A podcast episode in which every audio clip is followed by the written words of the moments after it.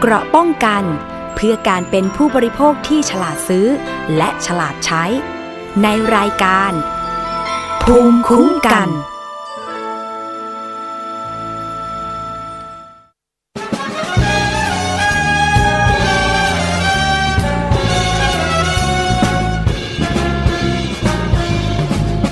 Tis sundown, the golden sunlight in the blue sea paints the hue and hues of palm tree.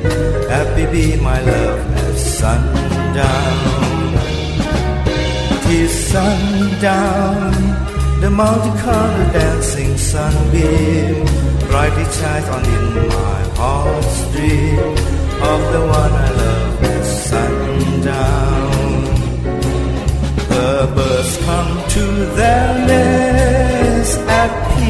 Peterbilt and cool. The wild will sing to rest, and so do I, and so do you. Tis sundown.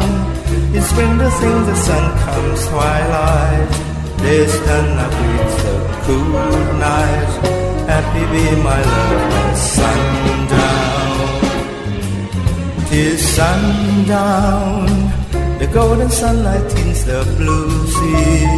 and the hue and hues of palm tree. Happy be my love at sundown.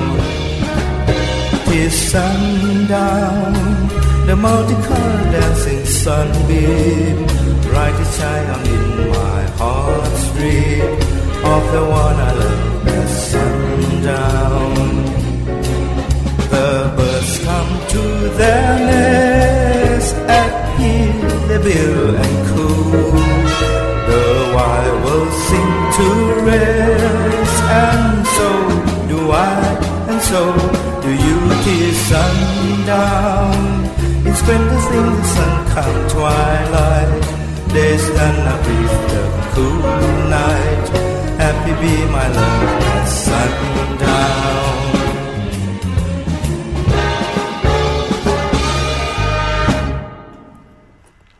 สวัสดีค่ะ คุณผู้ฟังคะต้อนรับเข้าสู่รายการภูมิคุ้มกัน รายการเพื่อผู้บริโภคกันอีกเช่นเคยนะคะ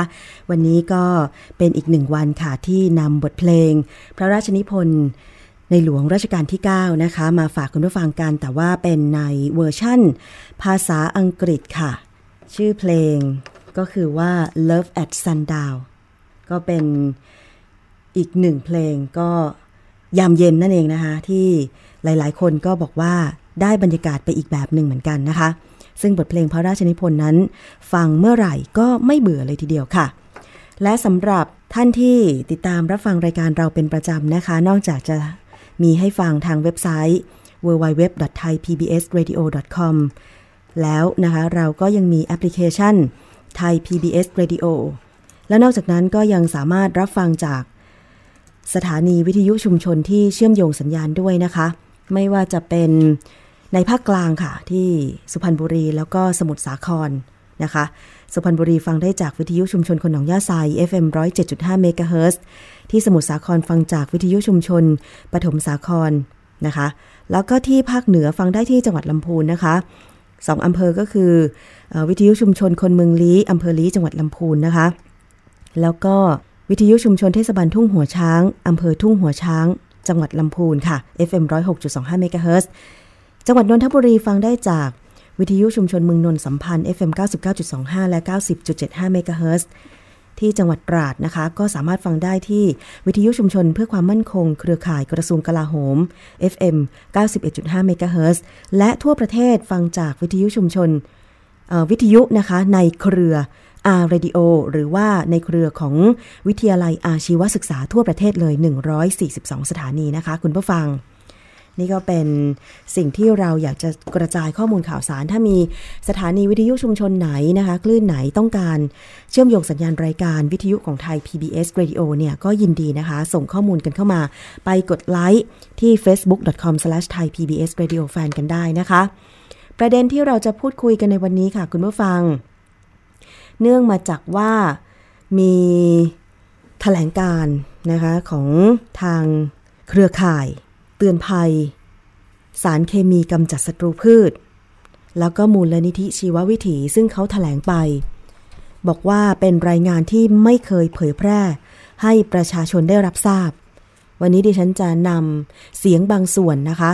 ของการถแถลงดังกล่าว มาฝากคุณผู้ฟังกันถึงความกังวล ในการที่คณะกรรมการวัตถุอันตรายมีมติไม่แบนสารพิษร้ายแรง 3 ชนิด ทั้งไกลโฟเซต พาราควอดแล้วก็คลอไพริฟอส ซึ่งทั้ง 3 สารพิษนี้เป็นสารกำจัดศัตรูพืช ร้ายแรงที่หลายประเทศทั่วโลกนะคะ มากกว่า 50 ประเทศนั้นประกาศแบนก็คือไม่ใช้แล้วนะคะ แล้วก็ไปส่งเสริมเกษตรกรในประเทศของเขาเนี่ยให้ใช้สารอย่างอื่นแทนนะคะ เพราะว่ามีรายงานเกี่ยวกับความเป็นพิษความอันตรายของสารเคมีกำจัดศัตรูพืชเหล่านี้นะคะ จากรายงานที่ไม่เคยเผยแพร่ให้ประชาชนทราบของอนุกรรมการเฉพาะกิจ พิจารณาการควบคุมวัตถุอันตราย ได้รับการเปิดเผยแล้วนะคะ พร้อมทั้งมีการวิเคราะห์เรื่องต่างๆ เกี่ยวกับมติที่ว่าทำไมเขาถึงให้เหตุผลเกี่ยวกับการไม่แบนสารพิษอันตรายเหล่านั้นนะคะ ให้ชื่อว่าเป็นที่มาของมติอัปยศเลยทีเดียวค่ะ ไกลโฟเซตนั้นมีชื่อการค้าในประเทศไทย อย่างเช่น Roundup One-up หรือชื่ออื่นๆนะคะ ซึ่งถูกศาลสหรัฐตัดสินให้บรรษัทจ่ายค่าเสียหายมหาศาลนับหมื่นล้าน เพราะเป็นสาเหตุให้เกิดมะเร็งของผู้ฉีดพ่น ซึ่งทำงานดูแลสวนและสนามหญ้า ส่วนพาราควดนะคะมีชื่อทางการค้าที่ขายในประเทศไทย เช่น กรัมม็อกโซน น็อกโซน และอื่นๆ เป็นสารพิษร้ายแรงที่ 53 ประเทศทั่วโลกประกาศแบน ไม่อนุญาตให้ขึ้นทะเบียนแล้วนะคะ และสารคลอไพริฟอสชื่อการค้าที่ขายก็คือลอสแบนและอื่นๆ เป็นสารพิษที่มีผลกระทบต่อสมองเด็กและทารก ซึ่งสารสหรัฐมีคำสั่งให้สำนักงงานสิ่งแวดล้อม หรือ EPA แบนภายใน 60 วันด้วยนะคะ ซึ่งผู้ที่ถแถลงข่าว เกี่ยวกับสามสารพิษอันตราย ก็คือคุณวิทูลเลี่ยนจำรูนผู้อำนวยการมูลนิธิชีววิถี หรือไบโอไทย และคุณปรกชนอูซับผู้ประสานงานเครือข่ายเตือนภัยสารเคมีกำจัดศัตรูพืช หรือไทยแพนนะคะ คุณผู้ฟัง ซึ่งดิฉันก็จะมีเสียงบางส่วนนะคะของการถแถลงครั้งนี้ถึงเหตุผลว่าทำไมนะคะ ถึงมีมติว่าไม่ประกาศแบน ก็จะมีลำดับเหตุการณ์นะคะลำดับเหตุการณ์ของเหตุการณ์ที่ว่ามีการรณรงค์ เกี่ยวกับให้เห็นถึงพิษภัยของสารเคมีกำจัดศัตรูพืชนะคะ อันนี้เป็นข้อมูลมาจากไทยแพนแล้วก็ไบโอไทยเขาลำดับเหตุการณ์ไว้ค่ะคุณผู้ฟัง ก็คือ 5 เมษายน 2560 เนี่ย กระทรวงสาธารณสุขและคณะทำงานจาก 4 กระทรวงหลัก เสนอให้มีการแบนพาราควด คลอไพริฟอส และจำกัดการใช้ไกรโฟเซต12 มกราคม 2561 คณะกรรมการวัตถุอันตรายแต่งตั้งอนุกรรมการเฉพาะกิจ 15 กุมภาพันธ์ 2561 3 กระทรวงหลักยืนยันให้มีการแบนสารพิษตามมติเดิม หลังจากนายกสั่งการให้หาข้อยุติ และ 23 พฤษภาคม 2561 คณะกรรมการวัตถุอันตรายมีมติไม่แบนสารพิษร้ายแรง ตามความเห็นของอนุกรรมการเฉพาะกิจนะคะ คุณผู้ฟัง นี่ก็เป็นลำดับเหตุการณ์ค่ะ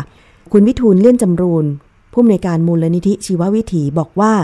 อนุกรรมการเฉพาะกิจพิจารณาการควบคุมวัตถุอันตรายพาราควดและคลอไพริฟอสรวมถึงไกลโฟเซตซึ่งเป็นที่มาของการลงมติไม่แบนสารพิษที่มีความเสี่ยงสูงทั้ง 3 สาร ซึ่งสารพิษกำจัดศัตรูพืช พาราควดนั้นมีประเทศ 51 ประเทศ ได้ประกาศยกเลิกการใช้แล้วนะคะ ทั่วโลก และมีการเตรียมที่จะยกเลิกการใช้ในปี คศ 2020 อีก 2 ประเทศก็คือ ในจีนและบราซิล เนื่องจากมีพิษเฉียบพลัน ไม่มียาถอนพิษ และก่อให้เกิดโรคพากินสัน ในขณะที่สารคลอไพริฟอสเป็นสารพิษที่มีผลกระทบ ต่อสมองของเด็กและทารก ซึ่ง สารฆ่ามาแมลงชนิดนี้นะคะสารสหรัฐเพิ่งตัดสินไปเมื่อวันที่ 9 สิงหาคมที่ผ่านมา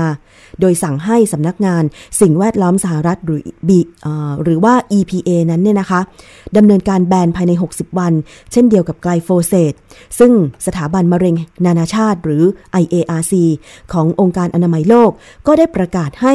คลอร์ไพริฟอสนั้นนะคะ น่าจะเป็นสารก่อมะเร็ง ซึ่งศาลสหรัฐเองก็เพิ่งตัดสินให้บริษัทมอนซันโตต้องจ่ายค่าเสียหายแก่ประชาชน ที่ได้รับผลกระทบที่มีมูลค่าสูงเกือบ 10,000 ล้านบาทนะคะ ซึ่งอันนี้ก็เป็น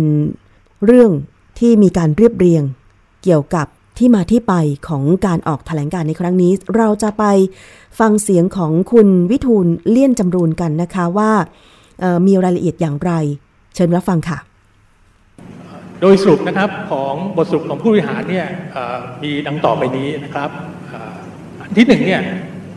กรณีสารพารากอดนะครับบทสรุปผู้บริหารเนี่ย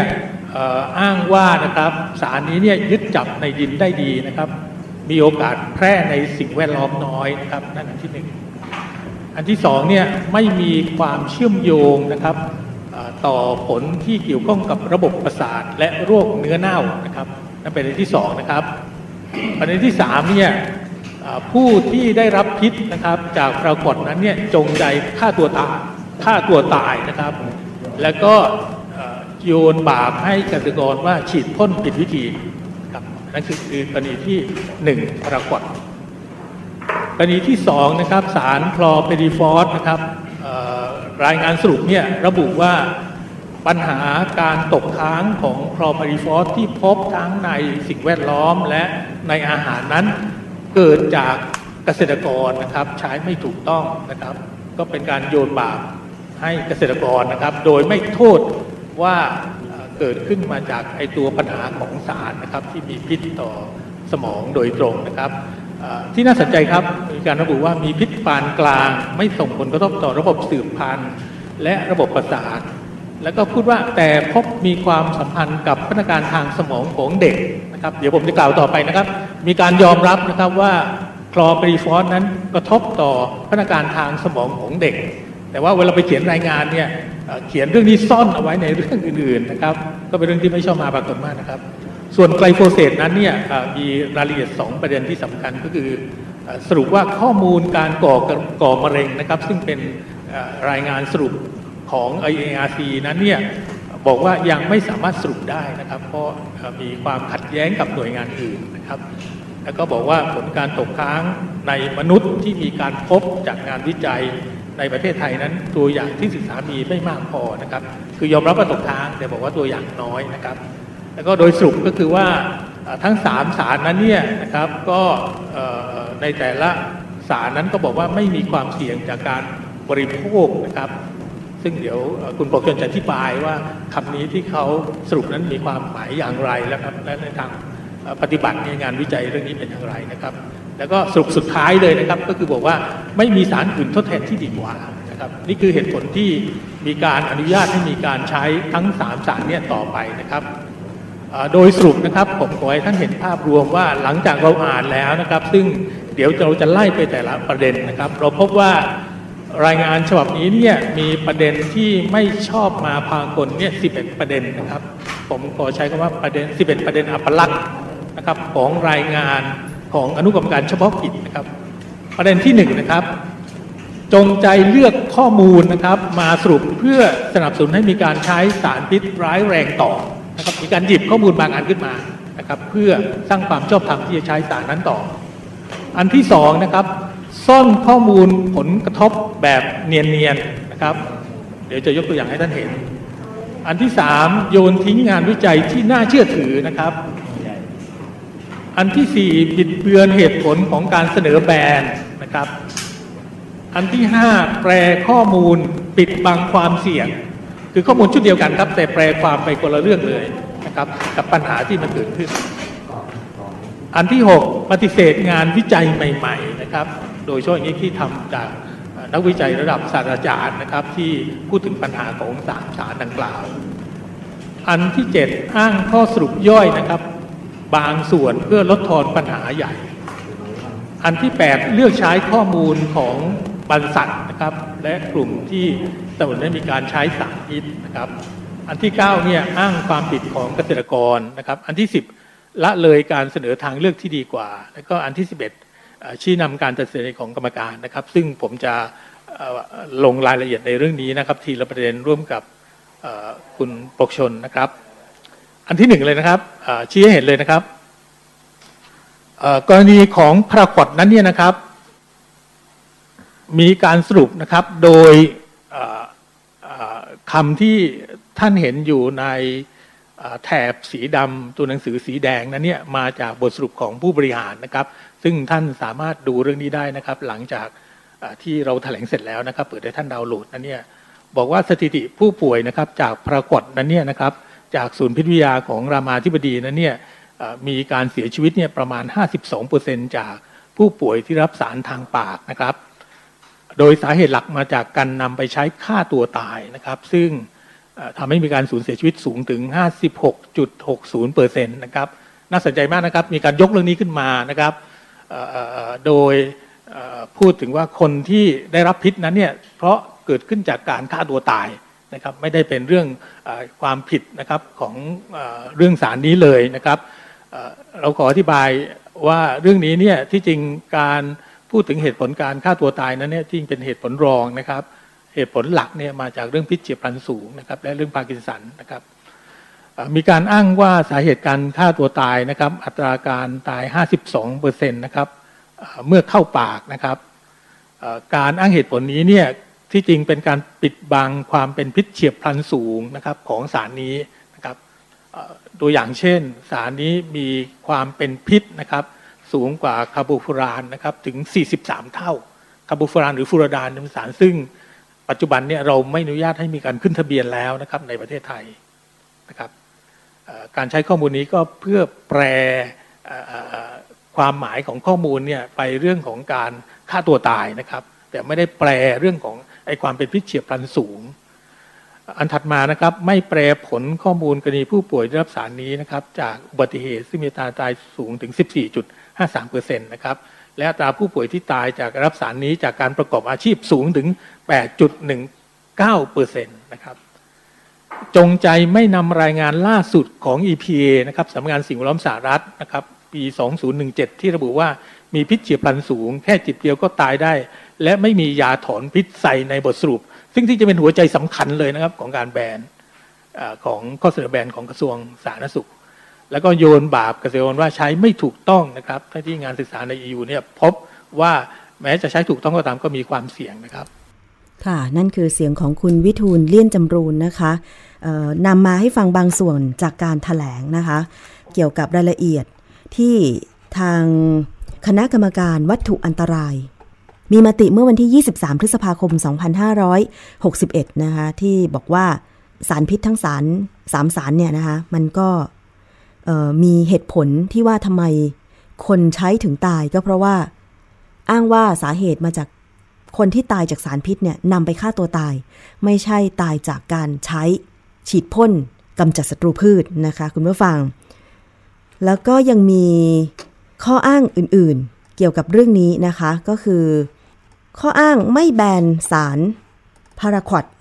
ที่เกี่ยวข้องกับโรคพาร์กินสันนะคะซึ่งจริงแล้วมีรายงานการวิจัยที่กล่าวถึง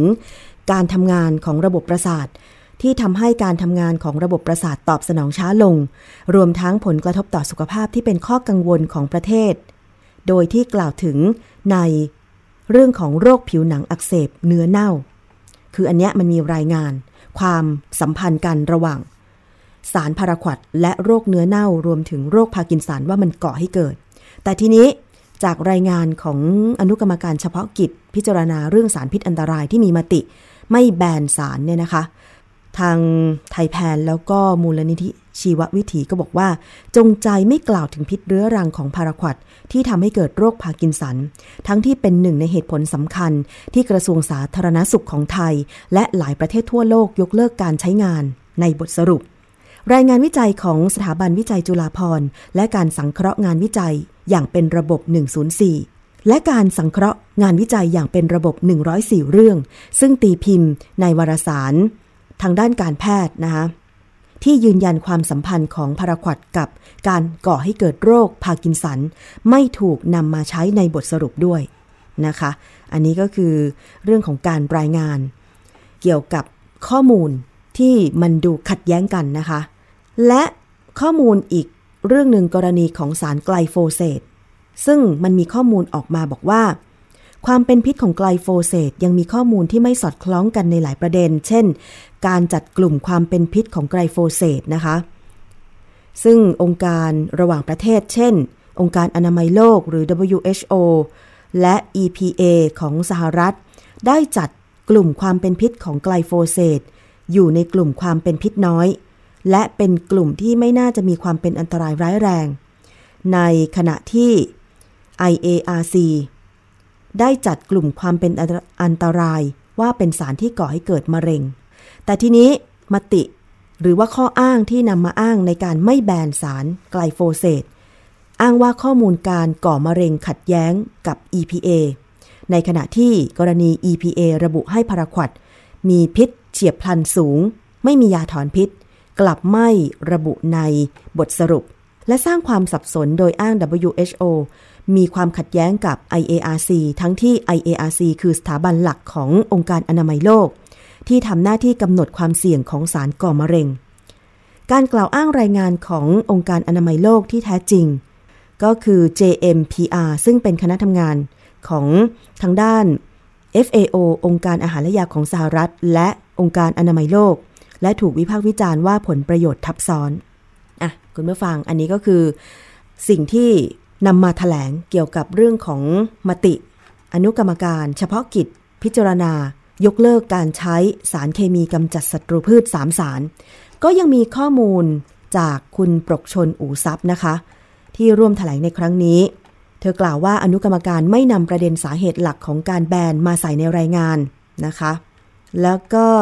กระบวนการจัดทำรายงานฉบับนี้ เป็นการศึกษาที่ไม่อาจยอมรับได้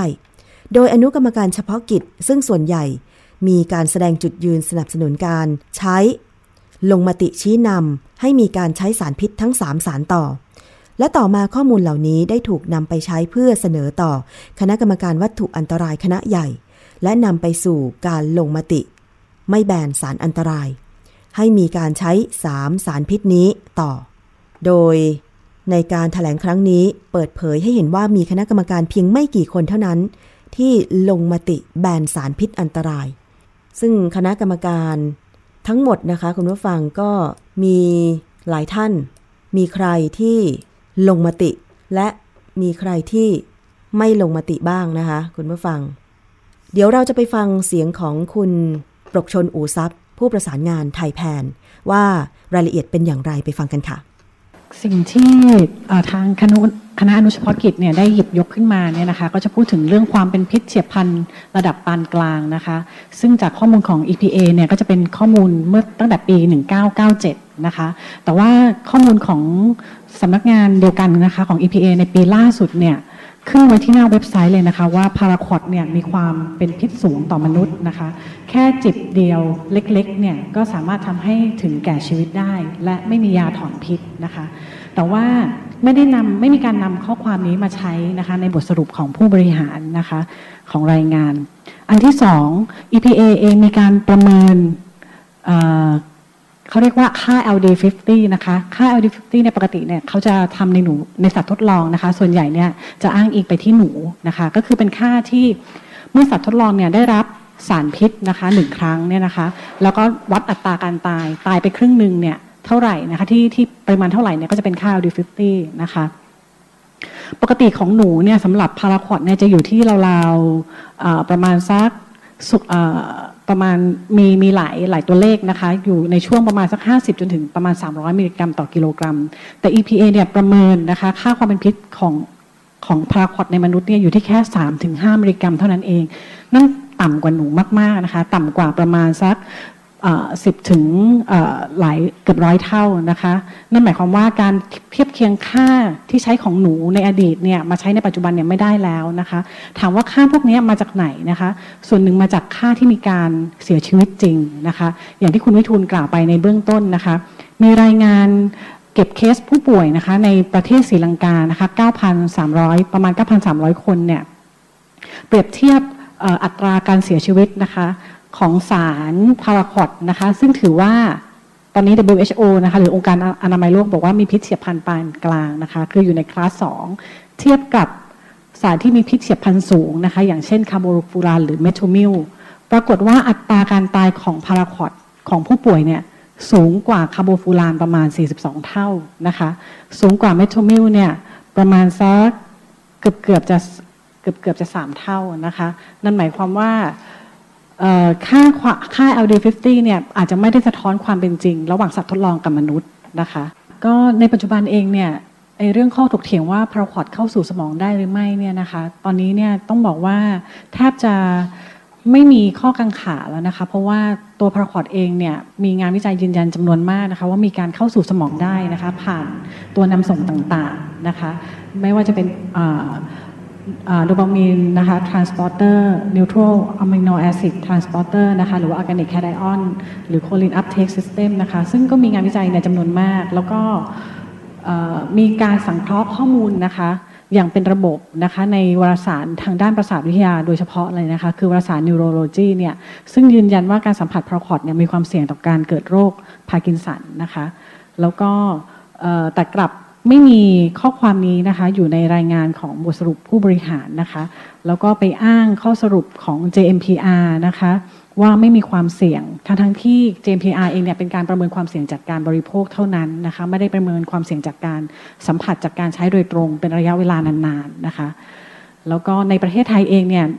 ข้อมูลโดยสถาบันวิจัยจุฬาภรณ์เนี่ยก็ได้ทำให้เห็นถึงกลไกของพาราควอตที่สามารถเข้าสู่สมองได้ แล้วก็ก่อให้เกิดการเคลื่อนไหวผิดปกติ คล้าย กับการเป็นพาร์กินสันนะคะตั้งแต่ปี 2004 ซึ่งเราถือว่าการเพิกเฉยเรื่องนี้เนี่ยเป็นการไม่คุ้มครองผู้บริโภคอย่างมากนะคะ เนื่องจากว่ามีรายงานที่ชี้ว่าประชาประชากรที่ขาดยีนนะคะ GSTT1 เนี่ยเช่นชาวเอเชียแบบเราเนี่ยนะคะ มีความเสี่ยงมากที่จะเป็นโรคพาร์กินสันมากกว่าคนในทางซีกยุโรปเนี่ยถึง 11 เท่า ในขณะที่ประเทศทางฝั่งสหภาพยุโรปเองเนี่ยก็ได้ยกเลิกพาราควอตด้วยเหตุผลที่สำคัญเรื่องหนึ่งก็คือ การที่ทางบริษัทเองไม่ยื่นการประเมินความเสี่ยงเกี่ยวกับโรคพาร์กินสันนะคะนั่นก็เป็นเหตุผลสำคัญที่ทำให้ศาลของสหภาพยุโรปเนี่ยยกเลิก หรือว่าไม่ต่อทะเบียนพาราคอดไปตั้งแต่ปี 2000 นะคะค่ะ นั่นคือเสียงของคุณปรกชนอูซับนะคะ ผู้ประสานงานไทยแพน เกี่ยวกับ เหตุผลที่มติของคณะกรรมการเฉพาะกิจพิจารณาเรื่องวัตถุอันตรายไม่แบนสารพิษทั้ง 3 สาร ความเกี่ยวพันของคลอไพริฟอส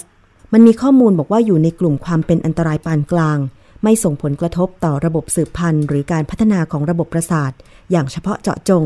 แต่มีการศึกษาที่พบความสัมพันธ์ระหว่างคลอไพริฟอสและพัฒนาการของเด็ก ไม่น่าจะทำให้เกิดความเสี่ยง ในการเกิดมะเร็งในมนุษย์ และเป็นสารที่ไม่รบกวนการทำงานของต่อมไรท่อ เมื่อได้สัมผัสอาจเกิดการคลื่นไส้ ปวดศีรษะและอาเจียนนะคะ แต่ว่าในรายงานของอนุกรรมการเฉพาะกิจก็บอกยอมรับว่าส่งผลกระทบต่อพัฒนาการสมองเด็ก แต่ซ่อนเนื้อหาสำคัญนี้ไว้ในประโยคอื่นๆ และข้อมูลคลอร์ไพริฟอสเป็นสารเคมีกำจัดแมลงศัตรูพืชในกลุ่มออร์กาโนฟอสเฟต ใช้ในการกำจัดแมลงในพืชผักและผลไม้ มีการใช้อย่างกว้างขวางในพืชแทบทุกชนิด ปัญหาสารพิษตกค้างในประเทศไทยเกิดจากการที่เกษตรกรไม่ปฏิบัติตามหลัก Good Agriculture Practice หรือ GAP มีการใช้กับพืชที่ไม่ได้แนะนำให้ใช้ หรือใช้เกินคำแนะนำในฉลาก อันนี้เป็นข้อมูลที่แสดงออกมา เกี่ยวกับสาเหตุหลักของสารคลอไพริฟอสที่ตกค้าง ในพืชผักผลไม้ที่มีผลกระทบต่อทั้งตัวเกษตรกรและผู้บริโภค แต่ในรายงานคณะอนุกรรมการ มีข้อมูลบอกว่าก็ไปโทษเกษตรกรทั้งที่ในประเทศมีการใช้ตามมาตรฐานเช่นสหรัฐศาลก็ยังได้ตัดสินให้แบนสารพิษ คลอไพริฟอสภายใน 60 วันเลย เพราะฉะนั้นอาจจะมีเหตุผลที่ไม่เพียงพอ ในการที่ ทำรายงานฉบับนี้นะคะ ก็เลยมีการแสดงข้อมูลออกมาในอีกมุมหนึ่ง ซึ่งถ้าฝั่งของอนุกรรมการเฉพาะกิจ หรืออนุกรรมหรือคณะกรรมการวัตถุอันตรายจะมีข้อมูลอย่างไร เดี๋ยวดิฉันจะได้ติดตาม มาเสนออีกครั้งหนึ่ง แต่สำหรับอีกประเด็นหนึ่งที่บอกว่าทางอนุกรรมการวัตถุอันตราย ไม่ได้เสนอทางเลือก ให้กับเกษตรกรเข้าไปในรายงานนะคะอย่างเช่น การหาสารทดแทนสารเคมีกำจัดศัตรูพืชเนี่ยมันก็มีวิธีการอื่นๆ ที่เราจะหลีกเลี่ยงการใช้สารเคมี อย่างเช่น มีการทำรายงาน การหาสารทดแทนกำจัดศัตรูพืชของยางพารา อย่างเช่น ปรับเปลี่ยนเป็นระบบการปลูกยางผสมผสานกับไม้ยืนต้น เช่น ตะเคียนทองกฤษณาจำปาทอง และไผ่มันป่า ซึ่งไม่จำเป็นต้องใช้สารเคมีกำจัดศัตรูพืช อันนี้ข้อมูลของคุณจิระเจริญจิระตระกูล และคณะ มหาวิทยาลัยสงขลานครินทร์หรือการใช้พืชตระกูลถั่วปลูกคลุมดิน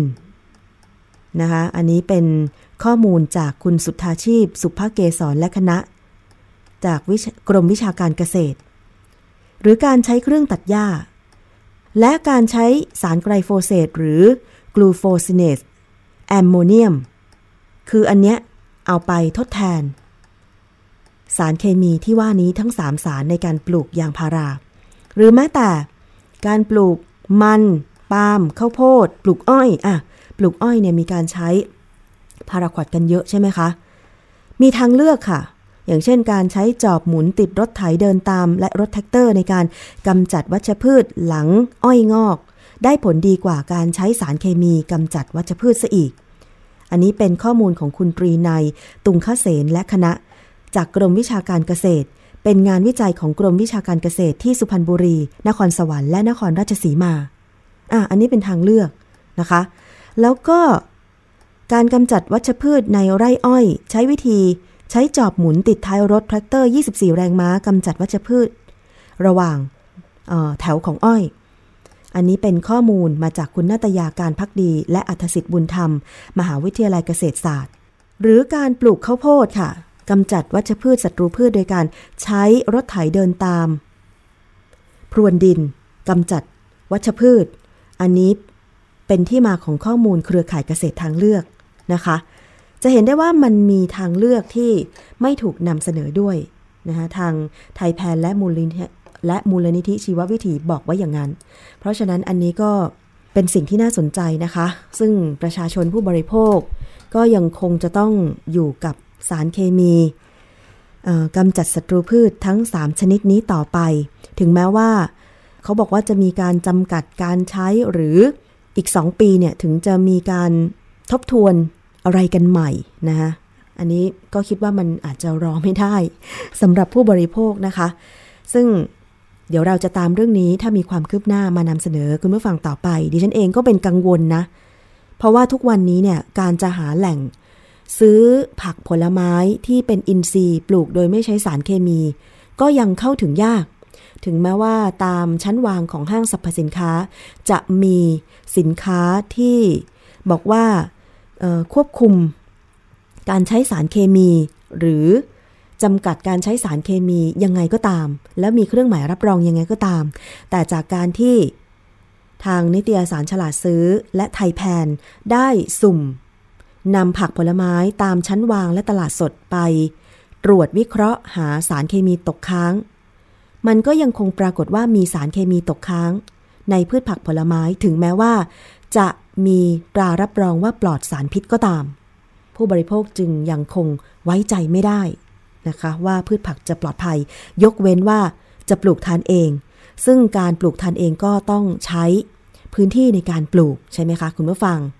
เอาละค่ะช่วงนี้เราจบเรื่องของสารเคมีกำจัดศัตรูพืชเท่านี้ก่อนก็แล้วกัน เราจะไปฟังช่วงคิดก่อนเชื่อนะคะ กับดรแก้วกังสดานอัมภัยนักพิษวิทยาค่ะ วันนี้ใครชอบดื่มกาแฟ ลองมาฟังเรื่องนี้กันดูนะคะว่า ในกาแฟมันมีสารตัวหนึ่งที่มีชื่อว่า PHA มันจะมีผลกระทบอย่างไรกับสุขภาพของเราไปฟังในช่วงคิดก่อนเชื่อค่ะ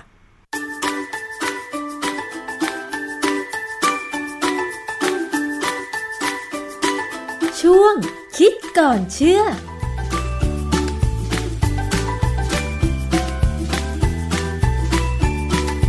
วันนี้เราจะมาคุยกันเรื่องกาแฟนะคะอาจารย์ ก่อนหน้านี้มันมีข่าว บอกว่าที่แคลิฟอร์เนียสหรัฐอเมริกาเนี่ยค่ะเขาออกประกาศให้ร้านกาแฟทุกร้านจะต้องมีฉลาก หรือว่าจะต้องมีป้ายคำเตือนว่า ถ้าบริโภคกาแฟแล้วอาจจะมีความเสี่ยงเป็นมะเร็งแบบนี้ค่ะ ซึ่งจริงแล้วมันมันเป็นยังไงคะ มันจริงหรือเปล่าอ๋อมันจริง เพราะว่าแคลิฟอร์เนียเนี่ยมันเป็นรัฐเดียวที่สนใจนะเป็นรัฐ สนใจเรื่องเกี่ยวกับสุขภาพประชาชนมากที่สุดนะมันมีไอ้อันหนึ่งเขาเรียกว่า proposition 65 proposition มันเป็นกฎหมายนะเป็นกฎหมายเกี่ยวกับว่า ถ้าสมมติสินค้าอะไรก็ตามที่มีสารก่อมะเร็งเนี่ยผผู้ผลิตหรือผู้จำหน่ายจะต้องบอกผู้บริโภคว่ามันมีนะอืมแล้วอยู่จะเสี่ยงนะค่ะเพราะฉะนั้นถ้าแต่ความจริงมันก็ดีนะ คือพอบอกแล้วเนี่ย ถ้ามีใครเป็นมะเร็ง ไม่ว่าจะเพราะไอ้นี่ไอ้ไอ้สินค้านี้หรือเปล่าเนี่ย แล้วจะไปฟ้องเนี่ย เขาก็บอกเขาบอกแล้วอืมว่าอยู่ต้องเสี่ยงแล้วอยู่เสี่ยงเองค่ะเขาเขาไม่ได้บังคับให้ซื้อค่ะก็ฟ้องคงไม่ได้เหมือนกันนะเพราะอเมริกานี่เรื่องเรื่องกฎหมายนี่เรื่องการฟ้องร้องเนี่ยเป็นเรื่องธรรมชาติของชีวิตนะฟ้องก็จนรวยไปเลยก็มีนะค่ะหรือคนที่ถูกฟ้องก็จนไปเลยนะเพราะฉะนั้นไอ้ไอ้เพราะ position 65 เนี่ย มันก็มาถึงเรื่องของกาแฟ เพราะว่าจริง ๆ อยู่ ๆ เนี่ยเอ่อศาลคงไม่ไปยุ่งเรื่องนี้ค่ะแต่ก็มี NGO เขามองว่ากาแฟเนี่ย กาแฟมีสารก่อมะเร็งจริง ค่ะ เพราะว่าเวลาเราคั่วเนี่ยไอ้ไอ้พวกองค์ประกอบของที่เป็นน้ำมันของกาแฟเนี่ยมันอยู่ในในเมล็ดกาแฟที่เขาเรียกว่า coffee bean เนี่ยค่ะ มันก็จะออกมาโดนความร้อนแล้วก็มีควันขึ้นมา อืมควันนั้นก็จะลอยขึ้นไปก็ตกกลับลงมา ค่ะ เคลือบที่เมล็ดกาแฟ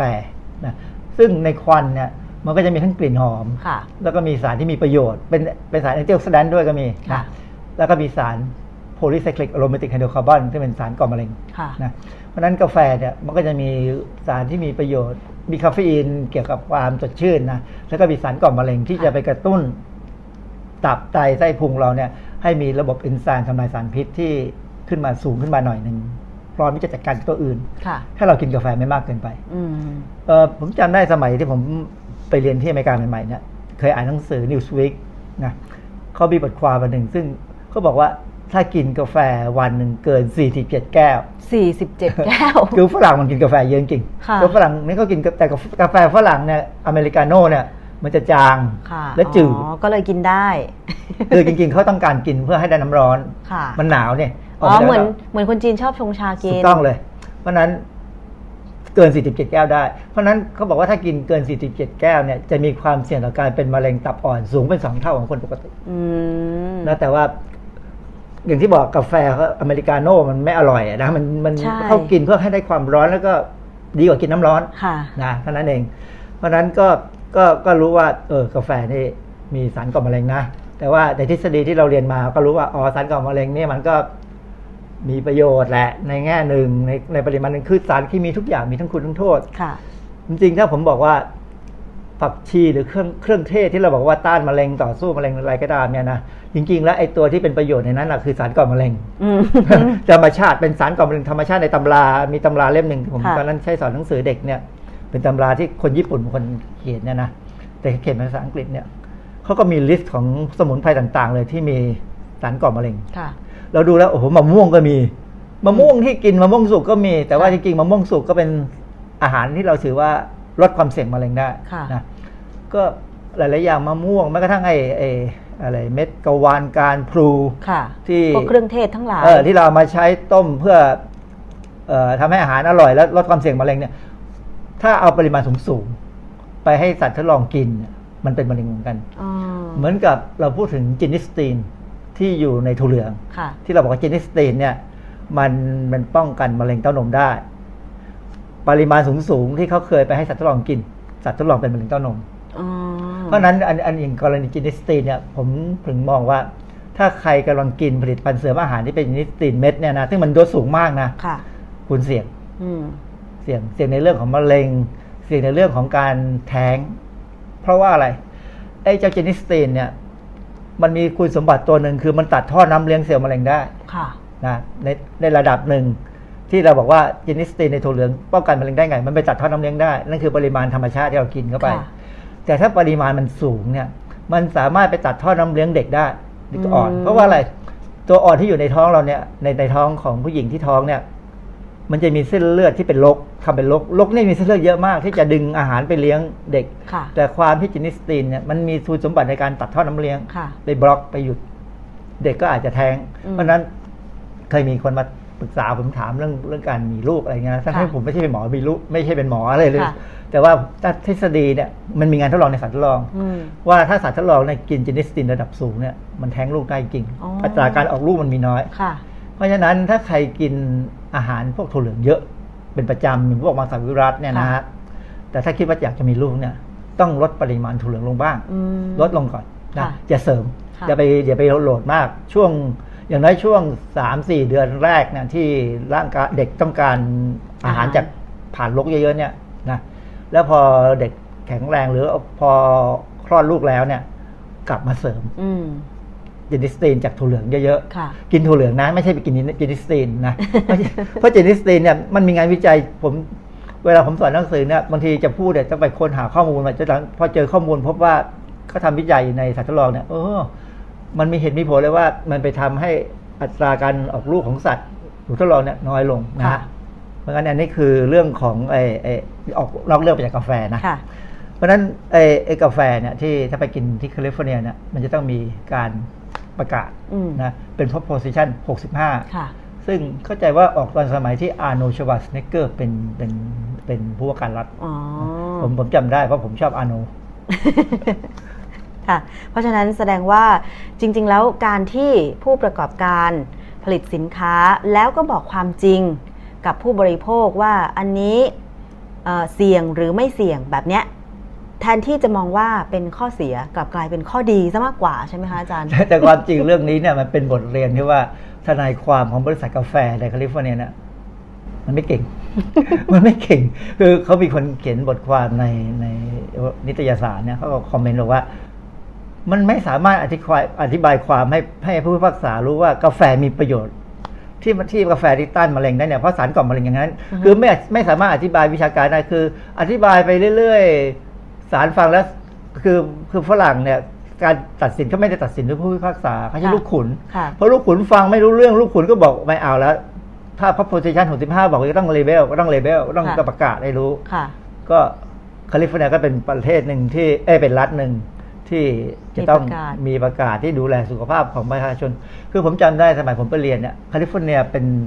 รัฐเดียว รัฐแรกที่ประกาศว่าหลังปี 2000ค่ะจะไม่มี fly ash อยู่ในอากาศเลย fly ash ก็คือควันหรือข้าวเหมาที่มาจากการใช้ถ่านหินเผาอืมคือเขาจะแล้วเขาบอกว่ามันมันก็มาจากไอไอท่อท่อดีเซลด้วยค่ะเพราะฉะนั้นเขาบอกว่าภายในปี 2000 ตอนนั้นที่ผมไปเรียนนะ ผมไปเรียนปี 1978 ค่ะ ปี 2000 จะต้องได้รถไฟฟ้าหมด ค่ะ ซึ่งทำไม่ได้ แต่ว่าตอนหลังในแคลิฟอร์เนียเริ่มเปลี่ยนไปใช้รถไฟฟ้าเยอะขึ้น เยอะขึ้น เยอะขึ้นแล้วค่ะนะก็ก็มีการใช้ไอ้ไอ้พวกไอ้ fossil fuel เนี่ยน้อยลงค่ะนะก็ก็เป็นแนวโน้มที่ดี เพราะอากาศเขาดีขึ้นอ๋อถ้าสมัยก่อนในซานฟรานซิสโกนี่อากาศแย่ค่ะนะก็ก็นี้ก็เป็นรัฐที่ คนไทยไปอยู่เยอะแล้วก็เขาบอกว่าเป็นรัฐที่ดูแลสุขภาพมนุษย์เอ้ยสุขภาพของประชาชนดีที่สุดอืมมีกฎหมายเยอะมากที่ดูแลพวกนี้ค่ะนะฮะ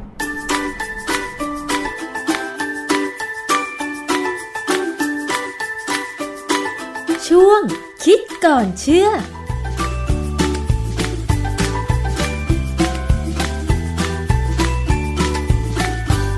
ก็ดีมาก ๆ เลยนะคะ ถ้าเกิดว่าจะมี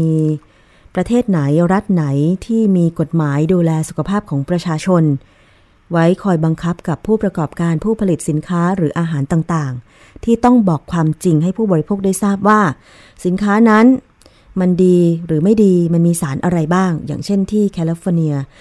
สหรัฐอเมริกาใช่ไหมคะ ก็มีกฎหมาย ที่ต้องให้ร้านกาแฟนั้นเนี่ย ติดป้ายเตือนว่าถ้าคุณบริโภคกาแฟแล้วอาจจะ ก่อให้เกิดมะเร็งได้ เพราะว่าไอ้เจ้าสาร PHA นั่นเองนะคะซึ่งข้อมูลทั้งหมดเนี่ย จากดรแก้วกังสดานอัมภัยนักพิษวิทยา ก็จะมาพูดคุยในแง่มุมของวิทยาศาสตร์นะคะว่ามันมีที่มาที่ไปอะไรยังไงทำไมถึงต้องระมัดระวังในการบริโภคต่างๆนะคะ คุณผู้ฟัง เอาละค่ะ อยากจะให้เมืองไทยเป็นอย่างนั้นบ้างเนาะนี่ก็เริ่มจะมีสัญญาณที่ดี เกี่ยวกับการยกเลิกการใช้สินค้าที่มีไขมันทรานส์ซึ่งเป็นไขมันที่ก่อให้เกิดโรคหลาย ๆ โรคตามมา มันเป็นไขมันที่เราไม่ต้องการ มันเกิดจากปฏิกิริยา การเติมไฮโดรเจนบางส่วนในน้ำมัน แล้วก็ก่อให้เกิดทรานส์ขึ้นมา เรียกว่า trans fat นะคะ ไม่มีประโยชน์แล้วก็แบบ ถ้าใครกินเข้าไปมาก ๆ มันก็ไปสะสมในร่างกาย ลองสำรวจตัวคุณเองนะว่า คุณชอบทานผลิตภัณฑ์ที่มักจะมีไขมันทรานส์หรือเปล่า อย่างเช่นเอ่อกรีมเทียม ทั้งรูปแบบของชนิดผงแล้วก็ชนิดน้ำนะคะ แล้วก็โดนัทน้ำมันทอดซ้ำอะไรอย่างเงี้ย ถ้ามีก็ขอให้เลี่ยงพฤติกรรมเหล่านี้จะเป็นการดี แต่ว่าฝั่งผู้ประกอบการเขาเองเขาก็บอกว่า ก็จะพยายามผลิตอาหาร แล้วก็หาวัตถุดิบที่ปราศจากไขมันทรานส์นั่นเองนะคะ อะอันนี้ก็เป็นการเริ่มต้นการดูแล อยากให้มันเข้มงวดกว่านี้เนาะบอกผู้บริโภคนิดนึงว่าอาหารหรือสินค้านั้นมันมีอะไรบ้าง เผื่อจะได้เป็นทางเลือกนะคะ หมดเวลาแล้วค่ะสำหรับรายการภูมิคุ้มกันวันนี้ ดิฉันชนะทิพไพรพงศ์ต้องลาไปก่อนนะคะ สวัสดีค่ะ ติดตามรับฟังรายการย้อนหลังได้ที่เว็บไซต์และแอปพลิเคชันไทย PBS Radio ไทย PBS Radio วิทยุข่าวสารสาระ เพื่อสาธารณะและสังคม